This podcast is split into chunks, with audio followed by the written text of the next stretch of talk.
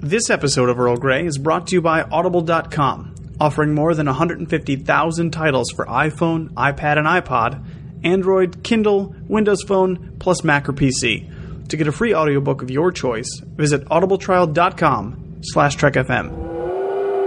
Hi, this is Michael Dorn, Lieutenant Commander Worf from Next Generation and Deep Space Nine, and you're listening to Trek FM.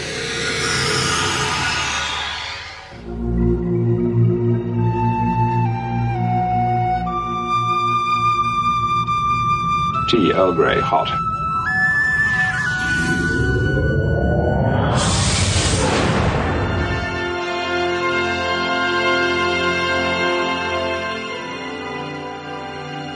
It's time for another serving of Earl Grey, our dedicated TNG show. I'm Daniel Proulx, sitting in the center chair this week, and joining me, as always, are my two co hosts. I have Darren Moser in Turbo Lift 7. Now, Darren, that was always your favorite Turbo Lift, wasn't it? It was, you know, it's the one that it leads to Cetacean Ops, which is the best destination on the entire ship, let me tell you. But, you know, actually only travels side to side, so it really doesn't go that it's pretty much just confined to that deck, which is kind of sad. All the other turbo lifts make fun of it, but has a has a I have a soft spot for uh, this uh, dome little place. Well, that makes sense. I think it's also the one that Picard thought uh, cr- was crushing him when he was losing his mind. Oh, okay. No wonder he uh, he tends to avoid that one. and also joining me is Chief Petty Minstrel Boy Phillip Gilfus. Uh, Phillip, uh, are you heading down to war down there or something?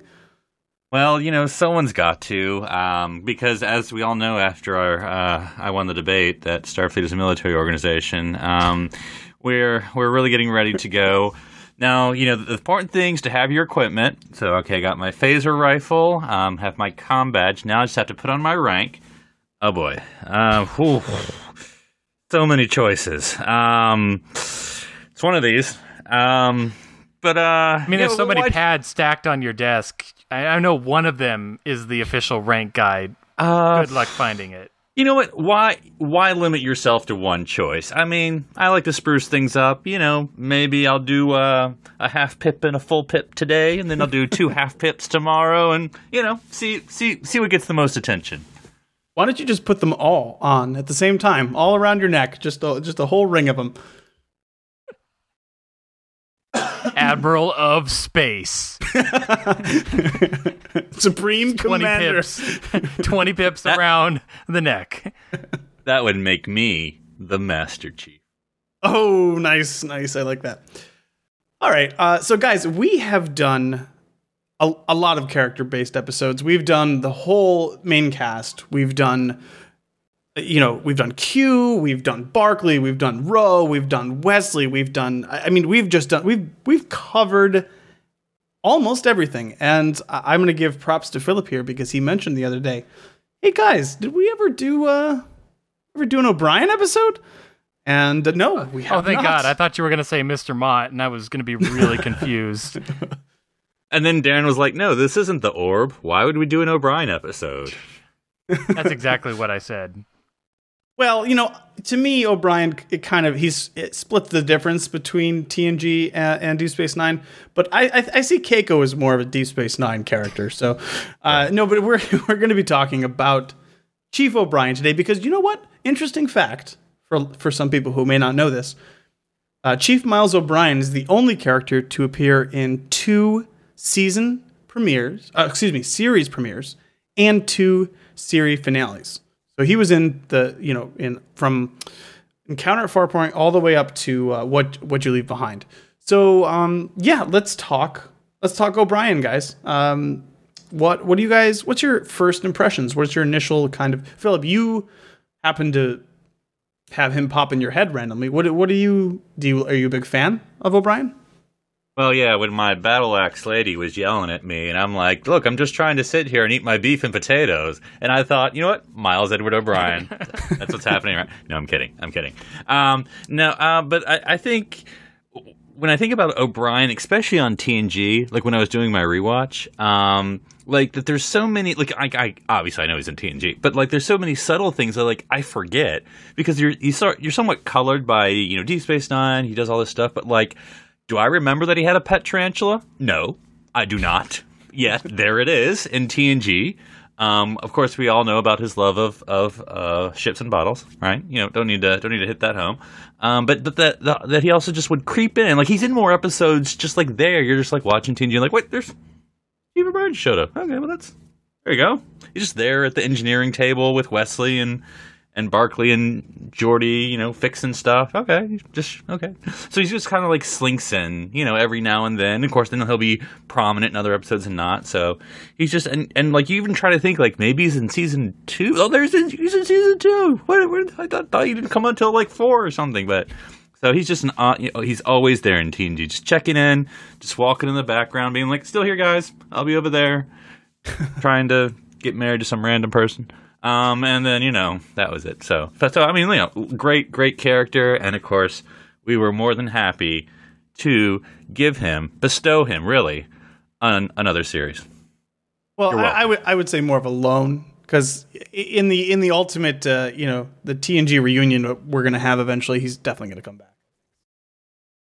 Uh, and and also, um, as Phillip was talking about, just to, to clarify, he was in 52 TNG episodes, which is really surprising. Um, that's almost a third of the episodes of TNG. That's that's kind of crazy when you think about it. There is a lot of O'Brien in TNG. What about you, Darren? Are you uh, what strikes your fancy when you think of O'Brien? Is it is what struck me most about what Phillip was saying is, you know, again, like how often he shows up. I think also the reverse is true, where once Picard would start to call down to the ready room or, or to the transporter room and it wasn't O'Brien, and we're like, who the heck is this?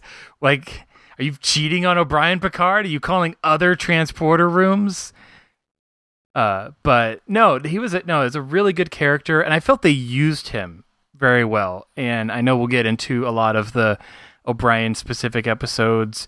Uh, I think the Wounded kind of rises to the top, definitely with using his character, but they use him, and he unfortunately he hasn't quite gotten to the O'Brien must suffer phase that he gets a lot in Deep Space Nine, but but no, he was a good everyman. You know, he he fit in. He wasn't quite as you know neurotic as Barclay, but you know he still you could tell he was friends with everyone, and but he did his job. You know, and whether no matter how many hours he had to stand at that transporter pad, staring at the back wall, he did it. you know that actually transitions really well into the the next point I have here, and that is about- Almost like I could see your outline. Oh my goodness! How did you do that? Are you saying it's going to transport us to another topic? It it possibly might. um, yeah, no, just just about the character of what like makes him kind of stick out, right? In TNG, we do have these kind of larger than life characters, um, characters who embody all of this 24th century humanity and what it means to be better than what we are, right? And then you have other characters like Barclay, who you mentioned, Darren, uh, who have Issues? issues, we'll say.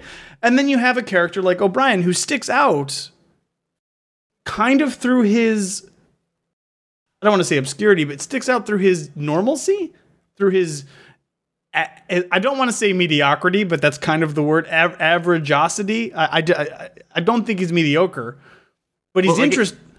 He well, he has like uh, what I would say normal reactions, like maybe 20th century reactions or 21st century, I suppose now reactions. But like for like what made me think of like when episodes that he's in that you don't think he's in, but obviously he is, Rascals, right? You know, nominally he doesn't have a major role in that, but his reactions are a normal reaction to when your wife suddenly turns into a child. He's like, but it's you're a little girl, I can't, and she's like, Miles Edward O'Brien, you know, and.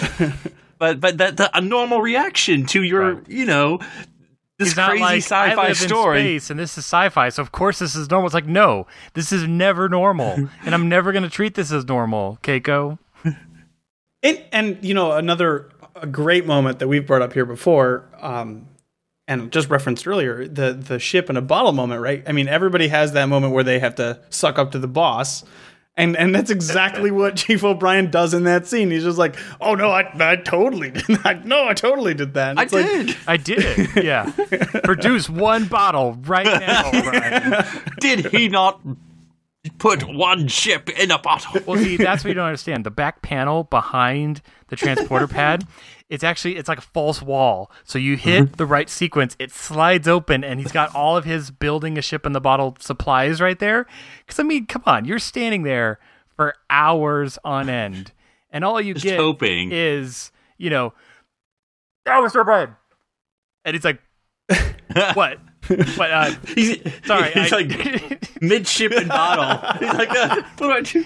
he like quirks his ear up and he's like, "Oh, I guess I should be looking at my panel right now." He just swings his chair around. No, he doesn't have a chair. He just There's no chair. around. There's no chair in transporter rooms. They wharfed him. Uh, but yeah, he turns around and you know saves the day. This- then turns back why- around and puts, finishes the finishes that bottle.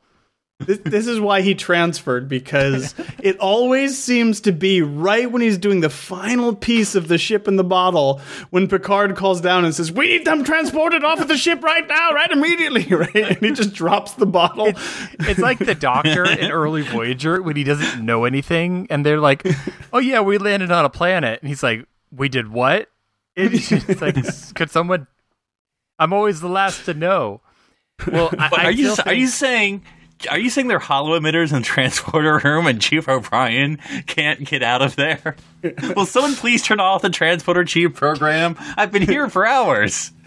Well, You would- I'm sure would that he was very jealous of LaForge when LaForge built that giant model ship. And I'm sure, Yes. you know, I mean, Oh, yeah. they say when the ship, you know, shook, it broke from the shaking. I don't know. I think we saw O'Brien sneaking out of main engineering right Maybe it around that shook. point. Maybe it shook from jealousy. Transporter jealousy. He, Uh, he, no, he, he, he transported it one centimeter up, and then it just Half of it. Yeah, it- Half of and then it, and then it fell. He's like, "Whoops, I didn't touch it." but see another, and I, and I, I feel like I'm, I'm skipping ahead, but just like the, those, uh, his everyman reactions. But he also, and I know I'm probably projecting my experience, but he also plays the non-commissioned role, um, non-commissioned officer very well. Of like, you know, he's not just crewman who's just like, here, I'm doing plucky stuff in the background, but he's not an officer either. So he does provide that sort of real life non-commissioned role gap of like providing real advice, supporting his officers, right? Because you know the officers are Counselor supposed to be Troi, you know, the ones I'm sorry, you are in charge. yeah, oh, and and yeah. like mm-hmm. that that little moment when she's like, I even forget the context, but something like, "Oh, that's like dark matter." He's like, uh, "No, no that's that's Absolutely- nothing like that." Not at all. Sorry, no. Yeah, p- but he says it very nice. You know, he's like, "No, no, no, no, it's, it's nothing." to We do all with know that, at but- his poker game with the other NCOs, he's like, and then she said, "Dark matter." Wait, wait.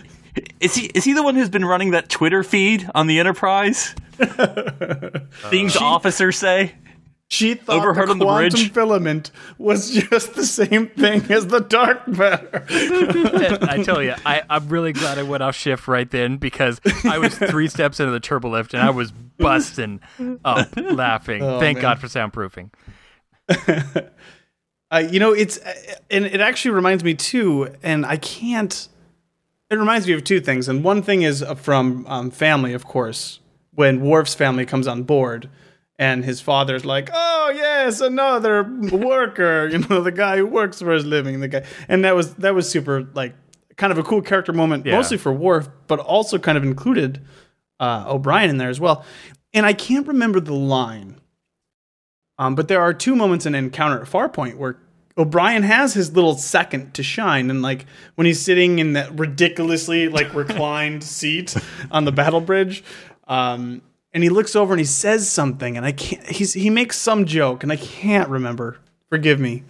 Oh, was it like uh? Was it about the gorilla in the spacesuit? I think that's Oh, what that was yeah. LaForge. It was something about like Farpoint. I hear it's a relatively boring place or something.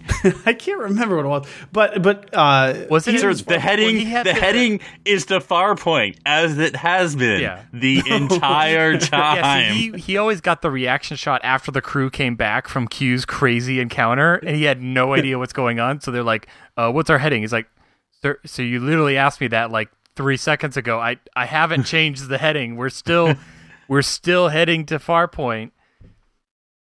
He was uh, O'Brien was standing in, in ten forward when they all came back from their um, their Robin Hood uh, escapades when they were all dressed up still. oh, we should have seen O'Brien as a merry man. That would have See, been good. see, the, see, well, we saw him as a married man. Um, but I, I feel like that's probably encounter is when he got the transporter room chief job because they learned that he can be in a room and not be seen. And so they're like, you know what? That's what we need in the transporter room. We just want you to be there, but not be there. you know, his jokes they're great, but not bridge great. Okay, let's just Right. find another place for these jokes. let's keep them. I don't want to transfer them, but let's you know just tuck them away somewhere in the saucer. Because as we know from the blueprints, there's absolutely no transporters in the engineering section for some freaking reason. so you you know we get this little glimpse of him in an encounter, and then kind of peppered throughout. But In red. act- hmm. O'Brien, In red, that's in right. red. And you guys will. I'm gonna I'm gonna put you on the spot because I can't remember. Ensign. But i- is that the only time we see him in red? I want to say yes. Uh, Did they immediately put him into yellow after that? I can't remember. I'm gonna go. uh, My final answer is yes. All right. Okay, well, That- that considering right to the me. Second episode we saw him in, like you said, was Lonely Among Us, which is still season one, because the child was the beginning of season two. So if he was still in red in Lonely Among Us, that's when it would happen. But I don't, I don't know. Uh, I think I think it was an instant changeover. It was like Yet they couldn't get a freaking chief engineer for. Oh yeah, because then they have the the delegates are beaming over, and he was probably running the transporter. He was. I Oh, have yeah. I have it. I have a scene. I'm looking right now at an image uh, of of him standing in between uh, the lizard people and the dog Yeah. people. Okay, then the, they have the next they time have we see him, they have names. Daniel, they have names. The Anticans and the Antedians? No, is that right? No. the, In- and no, the Selay. Antedians are the fishies. the Anticans and the Selay. yes. All right. they are the Hatfields and McCoys of space. So yeah, No, we, you're we right. saw. Okay. See, yeah, so we we get we get him twice in season one, um, and then you know he gets peppered a little bit more, um, and but we actually do get to see a, a fair amount of character development for him. Like there is, like Phillip mentioned, you you might not remember, you might not realize it because he is, you know, pro- he's thought of it and is primarily a Deep Space Nine character, but he there's a lot that's established in TNG, and it's done in such a way, like in in such a spread out kind of uh, non-concentrated way that you just don't think about it. Oh, hey, Chief so Chief O'Brien's in this episode that I happen to be watching. It's like you don't watch it as a Chief O'Brien kind of storyline because that's not how it's built. But there is a whole lot of character that's established, um, and I wanted to kind of just go through it from right from the beginning, and then uh, really, I think the big, big first big change comes in Data's Day, of course, when he gets. Am I right? Oh wait, no, let me go. Uh, but this was a big deal. Um, I think, except for that one episode of the original series when, when Kirk married somebody who Oh, died. that was like- it was in the uh, Enterprise. No, no, no, no. It was in. Oh shoot! It's not the Enterprise incident. It's the um other one with the Romulans. Balance of Terror. Balance of Terror. Balance final, of Terror, answer. yeah. final answer. and and this is actually has a call. That episode has a callback to Balance of Terror when I'm pretty sure Picard gives the same speech that Kirk does. This is the greatest privilege of whatever Starfleet. I'm I don't know the line, but uh, but anyways, um, so we, you know we get the the O'Brien Keiko thing pretty pretty early on, um, and then from there we can go on. But uh, Well, Data's Day is- is actually i- if is this list you you put up Daniel in order from air because that's Yep, actually be, in the last third is Yeah, Data's right. Day, and then right after we get the wounded, so it's like one two punch of O'Brien. Like he was the hot ticket right then. Um, not that those. I think right before that they made yeah. the decision. Let's bring him over to Deep Space Nine. Probably is what Yeah. happened, but Well, you know, and, and to me that was interesting, because in some and, and I'm not doing the whole trope of like, you know, do we like Keiko? Let- Let's just put that aside for a second. But like to me, that is the most random pairing. Like, not like you know, again, not I'm saying she's a bad guy, but I'm just like, is does that ever make sense? Like, what do they talk about? Like, you know, uh, sea berries the- and uh, I, you know, what did they have? The only thing I can think they have in common, and maybe this is how they met, because like you have to tell a story. Like, how did they meet? It's, it's a big ship. I don't know. Um, but like w- one thing that, that TNG does that is both good and bad is that it just randomly throws people in like the orchestra and symphony on ten forward, Oh, just yeah. like you g- grab an instrument. You're a I'm like, how did? Yeah, I know. but but I'm an I'm a you know botanist or an engineer or Wesley or something, you know. And but like I think O'Brien. Well, I know he didn't. Do you know? Deep Space Nine was established, but even TNG before it was like said out loud, he played a random instrument, and Keiko played a random instrument. So in my my head canon is Everybody they met doing a, freaking concert. piece. Yeah, a data Yes. concert. Yeah, so that, that that's Well, I my was just head gonna canon. say- But remember, Data introduced them, so it could have been a Data concert, and he's like, "Hey, first trombone and uh, sousaphone, let's uh, you guys should uh, you guys should should You know, what was O'Brien's instrument? It was what was it Cello. established? He's a cello. okay, He's a so- cellist. Yep. hmm And in fact, in, in Deep Space Nine, I'm, I'm pretty sure they go, they go they go into it, and I, and I think his fa- his father is pushing him was pushing him to be a professional cellist. Although I don't I don't really know what the word professional Sounds like something he'd be and- bragging about to Bashir. I don't think he was bragging about it. I'm pretty sure he. I can't. I was remember. almost No, a professional it's been a while. cellist, Doctor Mister Enhance. no, Dad. No, Dad. I want to be an engineer. Son, I don't want to hear that. You need to make a real living in the Federation. You're gonna be a red cellist. You're gonna be in command for a day. Look, cellist is a good fallback. It's a steady position. You can do engineering as a hobby. Well, another episode, you know, like we've mentioned, there there are only a few that really have a O'Brien focus, uh, but definitely also power play, where he's one of the three, and I think that's such a great use of the character because everybody, so it's Data, Troi, and O'Brien. So you have the two, you know, leads, but then by having O'Brien, like we actually care. It it makes me think a lot of. Um, you know, again, I'm comparing it to like uh, schisms, where there's that random, you know, lady who also was taken. We just don't care. We're just like, who the heck are you? But by having O'Brien in power play instead of random person of the week, like you, you had to have someone you cared about that you you didn't want to get hurt as they were being possessed. Uh, and and also, I mean, one thing that you were you're kind of talking about, Daniel, is like these these you know pictures of O'Brien we see, like you do get like the hey he got married and hey look his wife's pregnant and then hey he had the baby and you know like it's so you sort of like you know Well, we we you sort definitely of little- saw the baby. I mean, Worf delivered the baby. yes she is you know Yeah. You- she is dilated you may now give give birth. Which there is a great callback to. was so- oh, that's right. Where you, well I'm sorry oh, you saying like in DS9 where they reference that, and he's like, I yeah, was where they reference referenced that. that was a good callback. But um, you know, and just talking about this, like, oh, it's great that they used O'Brien instead of a rando. Like, it's Officer Rando, no no no crewman Rando and he's a blue shirt, so you just completely forget him. No one cares as soon as you see him. but you know, and and I guess wow, this is weird to say now. Um, but because normally I would say in the hypothetical future Star Trek show, but now I can say in the actual future Star Trek show.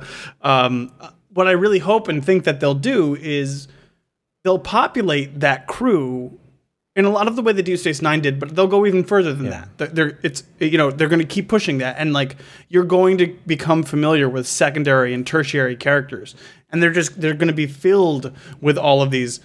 It's gonna it's gonna be this persistent universe kind of thing where oh hey this guy was in two episodes in season one and he shows up in season four like it, you're gonna have this kind of O'Brienization of the entire crew, and it would be it'd be super awesome to see that kind of thing, and that's why O'Brien as an everyman works really well because, like you said, you can sympathize with him, and you like it, you care that he was taken over by stupid space ghosts, even if you don't care about Coast stupid to ghosts. coast. um I don't think he was entirely taken over Brax.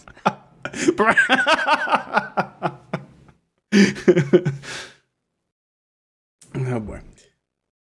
Uh, So let me change the channel back. okay, the O'Brien show. Yeah, it's uh Well, yeah, uh, that made me think, Daniel. I, I just watched the pilot for the Sci-Fi Channel show, um, The Expanse. So again, a, a very new, just aired sci-fi. Like, I think the, I think Warp Five is covering that. Don't don't worry about that. no, no, not the episode, The Expanse, or the plot. Oh, no, I think you mean the Vo- Voyager when they went No, to the. no. Uh, du- Oh, the Nekrit Expanse, right? Yeah, That's yeah. but in this not the Typhon Expanse no uh, but, but yeah they basically just in the pilot they started talking about three distinct kind of groups you had like a crew on a ship you had like a diplomat and you had like a cop on a station and i i think that's I- i mean not that star trek won't go that way but that's much more common nowadays in in in science fiction franchises to have like you were saying the that expansive roster and you kind of jump around and the stories interconnect and some of the people meet each other and you know then everything changes and something goes wrong and so yeah it's we want we want more characters. We don't just want seven. We just don't want the bridge crew.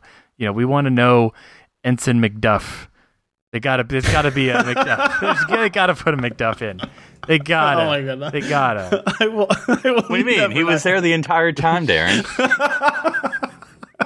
he's Oh, I the love second McDuff commander much. i mean obviously i mean that makes total sense I love McDuff. Uh, okay, so all right, we've we've danced around this particular episode. Um, so let's start with talking about the wounded, but let's also talk about other episodes. We we also mentioned power play, but um, and talk about episodes and moments uh, of O'Brien that we really like. But honestly, let's let's get it out of the way. Like the wounded, not only is an amazing episode of TNG, Nebula like an am- amazing episode, but it's also really important to Deep Space Nine, and it's it's super. It establishes things not only about the universe, but also specifically about O'Brien's character. You know, his his racism towards the Cardis, the bloody Cardis. You know, and uh, it- which is stuff that, that that is kind of paid off uh, ultimately in the long run, and and uh, and plus it's an amazing episode, of course, right? But yeah, and, and I think that's an interesting. I mean, I don't want to say retcon, but I mean, you know, you have to sit and think about, okay, what did Miles's, you know, career look like? You know, so an encounter, he's some red shirt, um, the you know, emergency standby con pilot on Tuesdays, the third Tuesday. It's Um, okay. The, the we'll never see this in high definition, so the rank doesn't matter. I mean, we won't be able to tell. Oh, yeah. That's right. No, Yeah, but- actually, I, I'm sorry, Phillip. I know. I just want to interrupt you just for a second. He is the official Battle Bridge con officer. It's just we don't really go to the Battle Bridge that much, so we don't really see him there. Sorry, sorry. Mr. O'Brien, this was your favorite con, wasn't it? It's the only one in here. How, how you guess it's my favorite one, jacket? Um, but you know, you know, so you, we see him there, but like, you know, the retcon is that way before this, well, not way before this, he was on the USS. Look, the name doesn't matter. It doesn't matter what the ship was called Hey, or who it was Jack named after. Jack Rutledge died for you to get that name. Okay. You know who else died there? I Anyway, mean, Eugene um, Rutledge. I'm sorry. That that sounds more dignified. But but that he was, you know, I guess a yellow shirt before he was a yellow shirt because he was a he was a tactical officer, which I think again that doesn't make sense because he was enlisted. But anyway, it doesn't matter. It doesn't matter. But anyway, the point is he was a soldier, uh, or he was, you know, he was He more was a in the security temporary field. battle commission or something. Yeah, yeah. But anyway, but that's I mean because that that role as war veteran does go all the way into Deep Space Nine. You know, whether it's Garak, you know, haranguing him about you know his experiences, or or even other people, especially when the Dominion War comes again or comes again comes. Um, but you know, so that's always over him. But I think the wounded, because I think the first, you know, Daniel, when you talked about sort of, you know, O'Brien's racism. But like when you watch that episode, that's what I expect him. But then, of course, the famous line there is that you know, he's like, he's, I don't hate you, Cardassian. I hate what you made me become. And so, but I, but I think Miles does definitely helps bring that, you know, because Starfleet is military. He helps bring that war experience, um, reality there of like, hey, you know, yeah, we, we, we did see people killed. We killed people. We women, you know, and so there's that sort of seriousness of the wounded. Wounded is a great episode. I, I know our listeners know that, but if you haven't watched it, put it on the watch list because that is a great Well, episode. as the Enterprise is tracing and tracking down, you know, the Kit Bash Rutledge, it's just mad that it, you know, messed up its beautiful 1701D design. Um, but yeah, no, the yeah the the wounded's a, a great a great episode and and really you know not only gives more depth to O'Brien's character, but you know we're seeing him. But it, how you know I don't know I wasn't in the writers' room obviously like you know when they're putting the story together, but I wonder if you know look at the opportunity the character of O'Brien gave them in that episode. I mean, think of well, what if you substitute like another character there? Oh, well, Geordi served with him or whatever. It's like, well, would Geordi beam over and do that? Like, it's just having that kind of a level character that could not operate outside the chain of command, but just kind of sidestep, you know, because obviously I just can't see it really being any other character. And it, I think they pulled it off really well. Well, I, well, I knew it couldn't be Geordi because he doesn't sing that well. I mean, he could write a mean program to sing if you would come over to the holodeck, Captain, and I'll make my point. Well, yeah, two things real quick. I I, I do want to say that my uh, O'Brien as racist comment is actually more more tongue in cheek than anything because be, because of the line that you mentioned, Phillip, and and also even in, in Deep Space Nine, while he shows to have a few hangups, I think he actually is kind of shown to be above. He handles living on um, a Cardassian station fairly well. fairly well. Uh, he starts flirting with a Cardassian engineer. Um, you know, you know all of these. He, he lives with some Cardassians, but but you know that's neither here nor there. Um, and it's interesting there again talk about relationship that I don't understand. Again, like he's married, and then like the next episode they've already been married. Like they haven't even exchanged food recipes yet. I mean, like I feel like that would happen during the, the dating process. 24th century. I know, you know, I know, there's I know. Replicators, I, Phillip. I mean, nobody remembers but, but anyone's in, phone numbers anymore. I, I, I get it. I, but but like the it is interesting in the wounded, and maybe it probably happens in a lot of episodes. Deep Space Nine as well. That whole like how much has he shared with Keiko about the bloody bloody Cardassian War? Because um, like I, you know it doesn't seem like I, I, may be making this up in my head. Cause, like she, I think like in the wounded, does she like try to ask him what happened? And he like doesn't want to talk about it or something. I can't remember, but I think, I think that's that sort of happens, an interesting yeah. dynamic. Yeah. And then she forces Cardassian food on him in Deep Space Nine, if I remember correctly.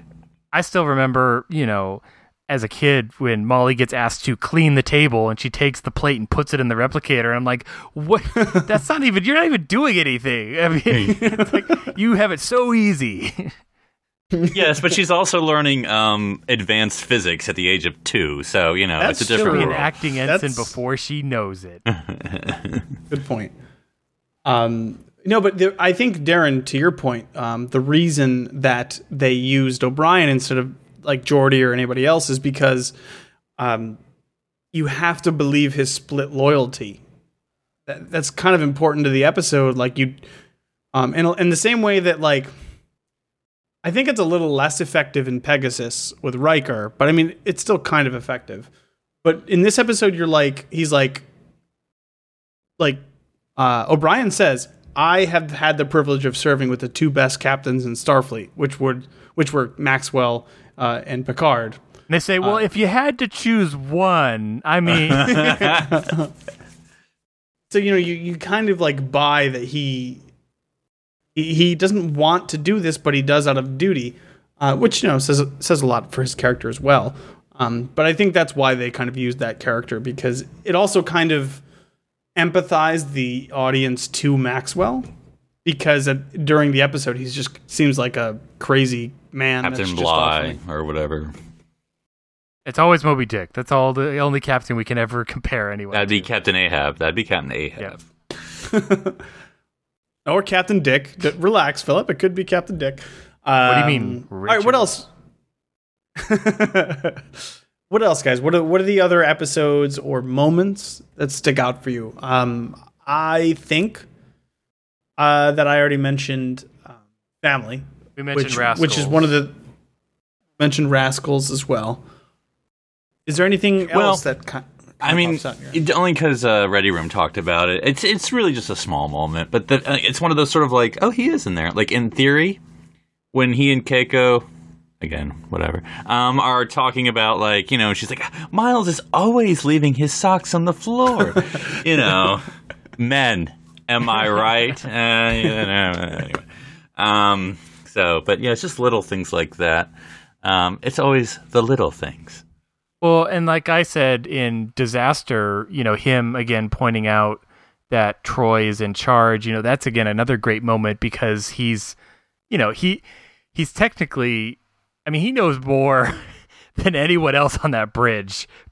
He would, you know, but but he's not an officer. You know, it's like if he had just taken the dang test, you know, he'd be running the ship by now. But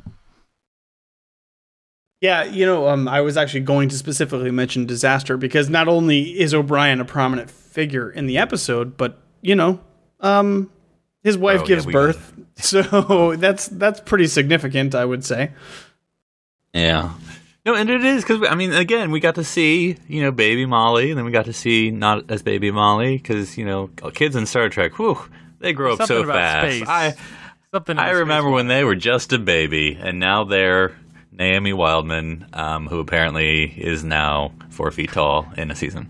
Um, but anyway, it doesn't matter. I, well, it took her a long time to gestate, so it makes sense. Um, but uh, but yeah, I mean, I mean, again, that's the little things we get to see him being a father and get to see him being a husband. You know, he's he's taking care of Molly during the whole Rascals debacle. You know, he reached to mm-hmm. his girl and and different stuff like that. So it's all cute and real. You know, it, I mean, it's real, right? I mean, that's, that whole everyday man. So it's not. Yeah, again, I, I, I like when you were struggling earlier, Daniel. I kind of agree with that struggle because we're not saying he's mediocre. It's just like regular, like normal, not normal in a bad way, but just like this is what people do. Is what's happening right now, how he reacts and how he lives. He he's married, has a kid, and puts ships in bottles like everyone else does. I actually wanted to go through just a small list of episodes here. Um, that it, it, if you haven't seen the episode recently, it might surprise you that he was in those episodes, or at least it did to me. So O'Brien was in The Measure of a Man. He was also in. Uh, hold on, give me a second. Sarek, which I don't remember him being in there. He was. Was, was he of- playing the instrument that made Sarek cry? Possibly. He, Was you know, it he might have been. I actually don't remember. I Again, I don't- haven't watched these episodes. I don't think so. I, am pretty sure they didn't have too many heavy hitters in the actual group. It was just Data and like no names. You mean one of the little people? Oh, oh, he's also in. I was just noticing in um in your list you don't have Time's Arrow Part Two because he's not seen, but but um they yell at O'Brien to beam him out as they're firing their torpedoes. Riker yells at O'Brien at the last second, but we don't see him. I'm like, who else would they trust to yell at at the last second to save the captain? Yeah, he was also in um, Redemption Part Two. He was in Darmok. He was. Uh, we already talked about Disaster. He was in the game, uh, and we talked about Rascals as well. And then, of course, um, I did really want to kind of just at least briefly mention and talk about the fact that he was in All Good Things, and like he was in All Good Things in a way that made sense and was really cool to kind of see him back. And he was back in the red shirt, so it was not just. No, no, Um, no. Back on the Enterprise. Oh, yes. So it was. I mean, I, I. That's one of those moments that I'm like, it pays to be a viewer. It pays to pay attention. It pays to like be a fan, and like you get to see that again, and it's cool. And then like, I mean, we've talked about all good things, of course, but man, that, that just that flashback scene when, when you have all of these characters running around, meeting each other for the first time that we never got to see in the actual episode. I, I just I, I can never get over how well. Well, I mean, igniting the awesome Midnight. Petroleum. I mean, that's just worth its weight in gold right there. I mean, gold press platinum. It it is though. It, I mean, it i- it is because we never saw the introduction scene between Data and Picard, and that's like seems like a really fundamental relationship, and we never saw it, and then we did see it, and it was cool. You know, But, th- but then we see the origin story is O'Brien was the first one to meet Data. that's right. Yeah. Oh, how you do that? And, and I and I love how there were again a season one retcon still uh, TNG. uh, you know the engineering right. No, no engineers in there. Like it's Yeah. empty. There's zero people. So let's get let's get acting ensign convoy from the battle bridge. He'll fix the the they'll fix the engine, right? Okay. Well, I really liked when the Enterprise was ferrying the Voyager crew to Deep Space Nine. Right. nice, nice. Oh wait, that was that was in our fan episode. yeah, and, and Brian's like, I don't want to get transferred again.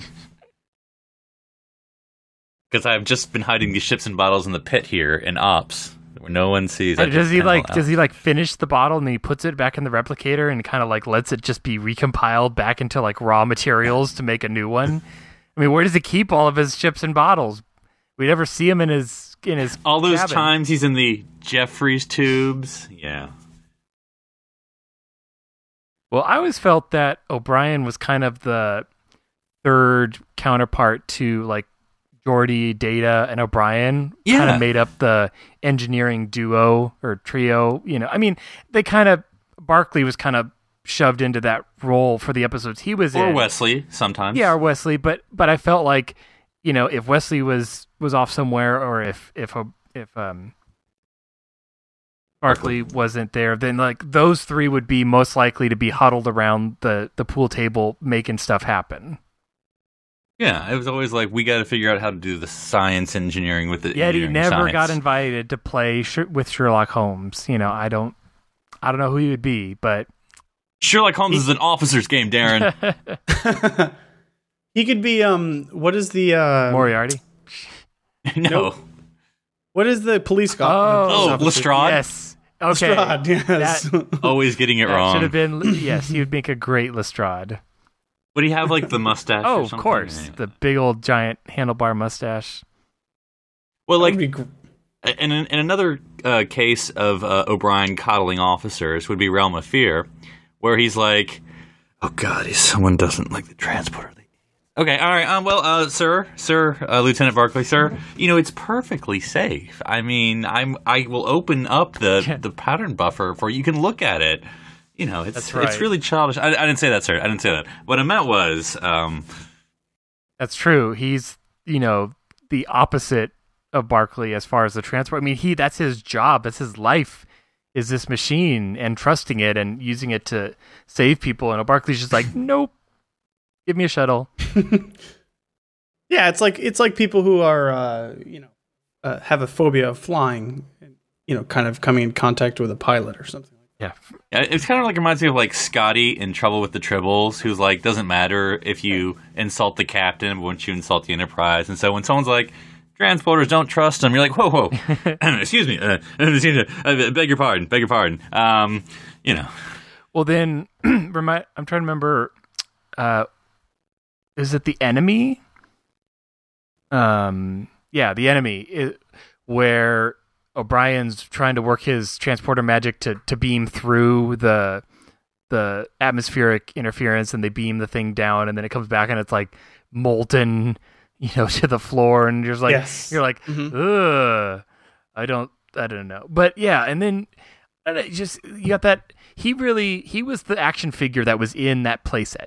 You know, I mean, you had the transporter room, but until you had someone that you could really connect to that room, I mean, he's the man with the pattern enhancers, and he's just like ready to go. You know, and I think it, it, it- is hard to believe. Which that is the only uh, TNG like playset I don't own because I have the bridge. Uh, well, no, I don't have Yeah. engineering. That was with generations. Dang it! Engineering. Oh, so there's two I don't. So yeah, I only have one. I only have the bridge. I Who's need the true and the transporter fan, room. Phillip? Uh, you're I'm right. You're right. I didn't even know the engineering I- place that existed for like years, and I'm like, what? I must I own this. know. Anyway, what's so small though? But anyway, but you're right. Like transporter set, like the fact that it didn't come with O'Brien. I mean, that's just come on now. Come on. Where would you put him? Like, there's no console. I mean, the console is what you push as a person. I mean, there's not a little tiny console for him to stand behind. Wait, d- does it come with like a series of pips you get to choose from as you are operating it? Yes, it as it should. And like, no matter what pip you put on, you're still O'Brien. It's like the seatbelts in the shuttlecraft toy, and we're like, where were these? Oh yeah, yeah. So you know that actually brings up a good point uh, that Darren mentioned earlier. Is what if we had gotten O'Brien in the movies, which we didn't get? Oh yeah, yeah. Worf keeps coming out Yeah. of nowhere, but O'Brien can never make it. I mean, it. Come on. When's the last Come time you saw the Defiant flying somewhere from Deep Space Nine and O'Brien wasn't on board? I mean, Yeah. he's there most of the time, keeping that thing. It's guys, you don't understand. It is so overpowered. I mean, if O'Brien Oh, God, is stop not it. there Stop to it. hold it together, Stop it. it'll just Stop fly it. it Look, the only people that could fly it are Worf and the guy from Parks and Rec. Those are the only two people. Adam Scott. And Scott. Jadzia flew it a lot. I'm just saying, but Not in. yeah, but you know, But yeah. okay. Well, no, what I mentioned, yeah, Chief O'Brien was having lunch with Sisko that day. Um, that's but the, in my in my per, in my perfect world, Jadzia, Worf, and O'Brien would have all been on Oh. the Defiant when uh, the Enterprise picked it up. And how awesome would that have been? That would have been so good. And then there would have been absolutely no reason uh, that the Enterprise crew wasn't invited because Jadzia would have made sure that the Enterprise crew was invited to the wedding. The- okay, That's so I'm, I'm now picturing the next episode after uh, First Contact because it was DS9 was still on the air at that point. Am I right? of course Um, yes, that's why the Defiant. the uniform. from. So- change, yeah. So Worf just you know he sits down at Quark's and he looks a little like you know his his, his, his uniform's a little tattered. He kind of needs a fresh one. And and O'Brien sits down and he's like, "Hey, Worf, you you got back." He's like, "Let me tell you the crazy adventure I've been on on the Enterprise. You won't, but well, I mean, you've been there." And he and O'Brien just feels really bad for missing out on such an awesome adventure because he was stuck See, deploying the minefield or some other you know BS. No, no, no. I can picture it. You, you, same thing. Worf comes into Quark's a little beaten up, and he's like enjoying his prune juice drink. And then there's like this si- silence as O'Brien kind of comes in, where it's kind of like he just has his face, like maybe he's carrying this like engineering kit, just plunks it in front of Worf and says, "It'll take." Four weeks to fix it, and then he just walks away. He's like, you had to fly right into the cube, didn't you? I mean, I know he'll it's a never big make ship. Captain now, sir. He's like, Captain Picard defeated these without destroying the Enterprise several times, Commander. Today is a good day for repairs. Or, or he sits down, he's like, he's about to order something, and he's like, oh, actually, Quark, I just don't have time. And he just gives a sideways glance to Worf. and doesn't say anything else, and just walks out. and he and he's like, Chief, you'll just have to make some tiny repairs. And he's like, Tiny, sir. You know, it, it, and that brings up just a tiny Ah, secondary tiny. point. Ah. uh, uh, point that I wanted to bring up was just the fact that uh, we, you know, I, I, I honestly can't picture or, or think of of like any good examples of of the Worf and O'Brien dynamic, but the, the idea, just the idea that they had, you know, become colleagues at least on the Enterprise, and then both had moved somewhere. Uh, and then you know we kind of see that pay off in Deep Space Nine. I always thought that was really good. I, I really like. There's a one scene when when Worf is, I, I think he's really depressed about the um, spoilers, death of Jadzia, and uh, you know O'Brien, the only guy who can go in there and drink with him head to head, uh, and and they spend the whole night in his quarters just drinking away their and talking about their sorrows. I, I liked that because you know it was like O'Brien could do that because he had history with this guy. They had spent seven seven no, well they had spent five years and then and then you know however many years as well. So you get those. They don't do it a lot, but they they called back to to TNG uh, in some subtle ways, and I I really appreciated. Yeah, I think we got a scene kind of similar to that in um Way of the Warrior. That the first no. Well, what's the, the the first episode of Worf? yeah, that's the first. Okay, that's the first. that's one what I meant, Worf, yeah.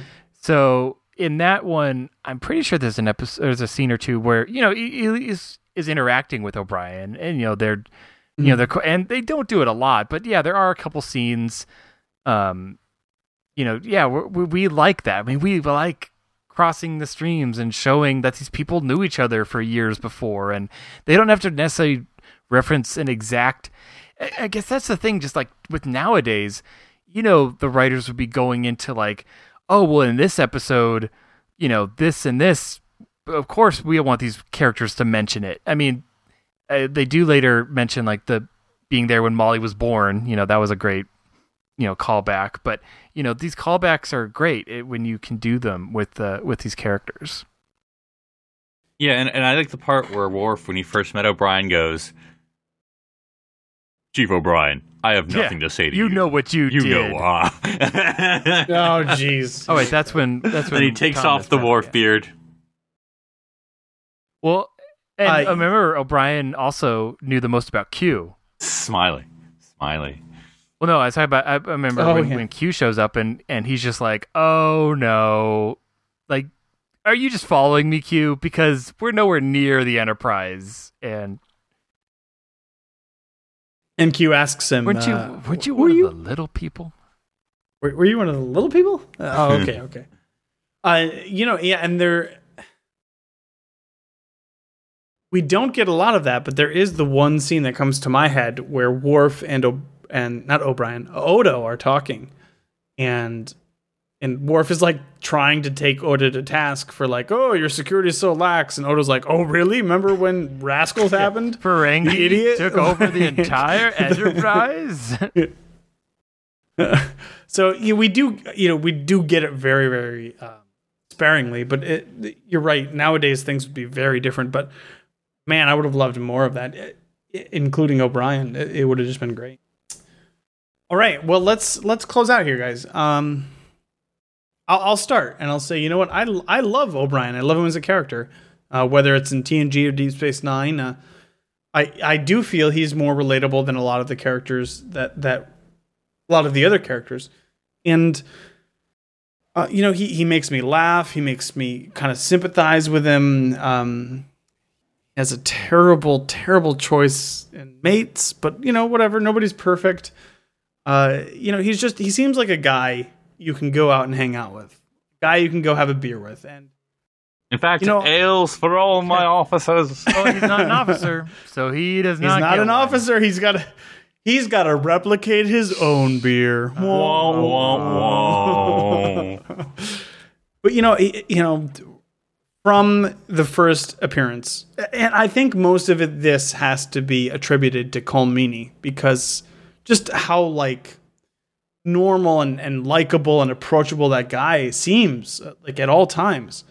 And you know, he, he's in these extraordinary circumstances, but he just seems like a guy you could have a beer with. And and I I love his character, and I just I love that there's just a just a, a normal schlub. He's just some normal guy on the Enterprise, and he does his job, and he does it really well.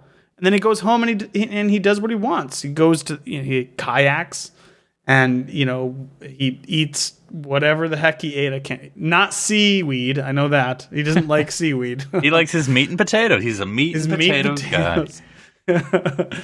uh, so I love O'Brien, and and I, I love him in TNG. I love him in Deep Space Nine, and and who knows?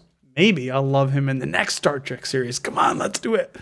Uh, but what about you guys? What, what any other thoughts you have? Uh, anything you want to say that you didn't get to say before? Well, well, I mean, we did not talk enough about him uh, dislocating his shoulder kayaking throughout the TNG series into Deep Space Nine, um, which I believe when Dr. Crusher transferred his medical file to Dr. Bashir, I think she noted that with like several asterisks of like, keep him out of the holodeck. And Bashir's like, we don't have holodecks.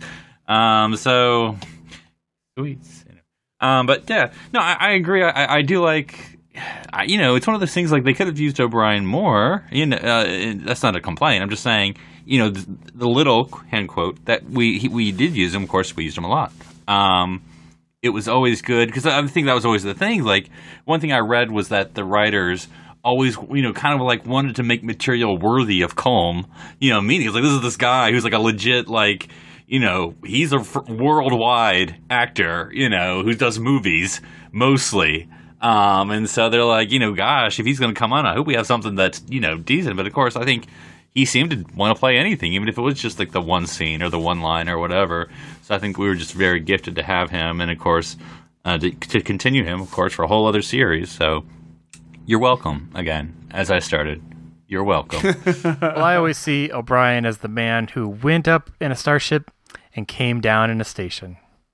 And if you get that reference, contact me on Twitter, Doctor Sci-Fi, because that's a stretch. But no, the one episode I mean we didn't talk about. I mean because it's deep in DS9 territory, but the one where the Pah-wraith took over his wife and he pretty much does anything for her. I think that really showed a lot about his character. All right. Well, uh, you know, believe it or not, Chief O'Brien, not the only thing we've been talking about here on the network. So here's a look at what else you may have missed elsewhere on Trek FM. Previously on Trek.fm, Standard Orbit. They just happen to come at just the right time. Right, or just, just, the, the, wrong right time. for it to be dangerous. Like literally, like not even like that day, but like like two minutes before this happens. Earl Grey. Well, it does all those cloak experiments. It deployed that communications array Minefield. and the minefield for exploratory purposes. Let's not talk about the Defiant because you know it's just going to upset me. The Ready Room. Here's one more thing I want to throw out here for you guys. Recasting this episode, because I know you guys like to do this on To the Journey with things, with mm-hmm. series and such. I think that Ma'ab should be played by Will Ferrell. To the Journey! Okay, I know Tristan's going to pick that one, and he's Yeah. going to pick that one, so I'm going to pick this one. Yeah, this this one has a really nice B'Elanna moment, so I'm going to leave that one for Tristan. Right, Like- and of course you pick it every time, and I know I can rely on you. Commentary Trek Stars. Now I feel like I have to see The Wicker Man to get all of the jokes that are in this movie. Which one, the original or the remake? Why would I watch anything with Nicolas Cage? The 602 Club. I, I remember hearing Timothy Zahn, even back then, reading an article that he was listening to the John Williams uh, scores in his car as he was thinking all this through and, and making sure the pacing felt like it did with the music. So maybe it had to do with the certain music he was listening to. Maybe he's listening to a New Hope score at that point. I don't know. Literary Treks. I think we had between the three of us half a dozen or eight different springboards, and they were written in such a way that they could have gone to either ship and crew. It was like, you know, the Sagittarius encounters big blob in space, or Endeavor encounters derelict spacecraft. Or, I mean, I'm being real surface here. I mean, the the, the, the, prompts we provided in the Bible were probably just a couple of sentences long, and it was just meant to say these are the kinds of stories we're thinking about. Women at Warp. So we went in and pitched, and I have to say that was one of the most terrifying experiences of my life. I have scrubbed in on brain surgery. It did not frighten me as much as go as waiting outside Gene Roddenberry's office, getting ready to go in and pitch to him. Meta Treks.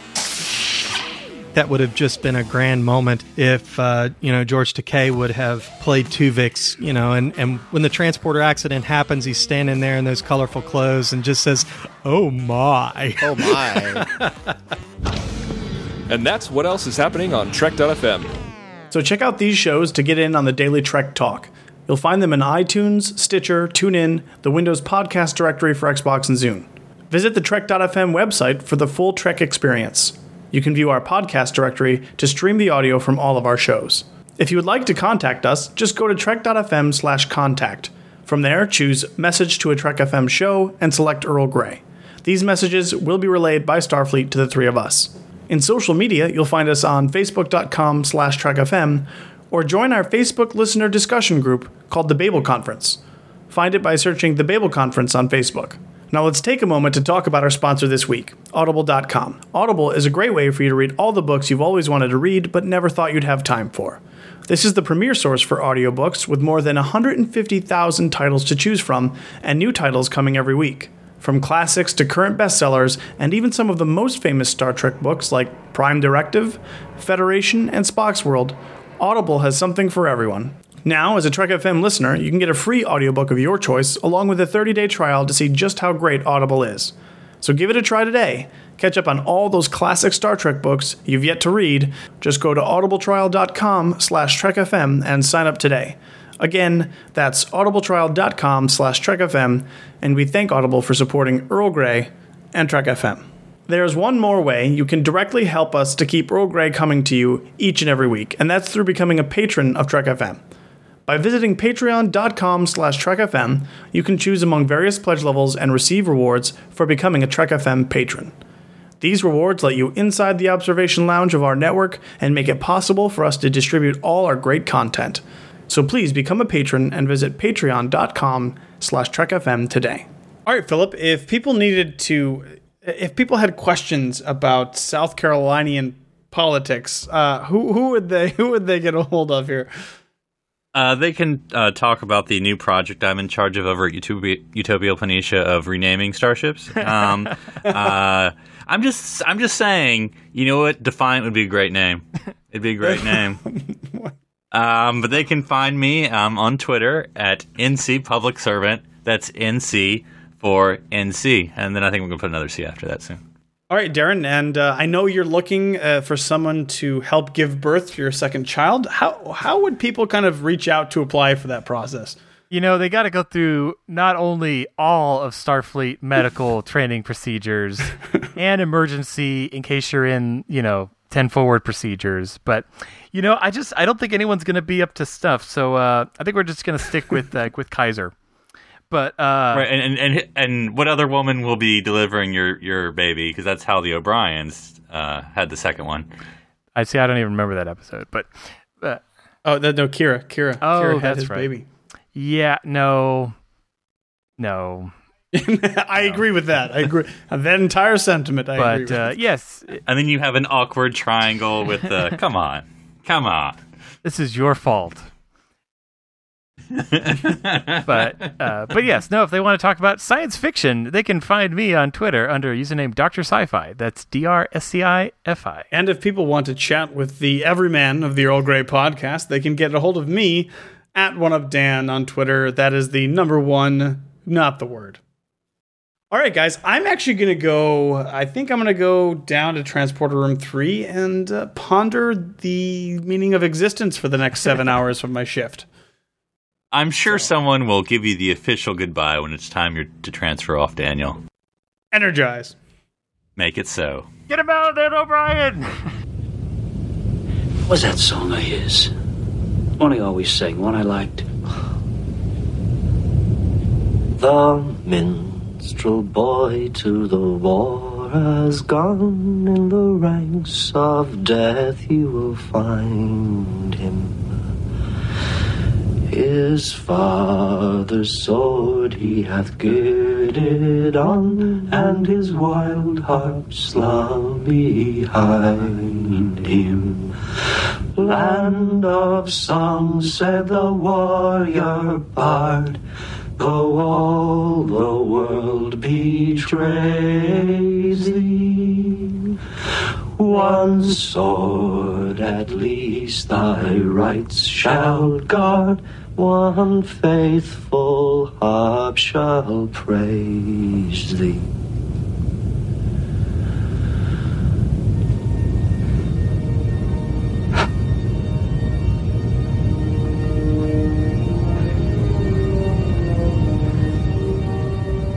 I'm not going to win this one, am I, Chief? No, sir.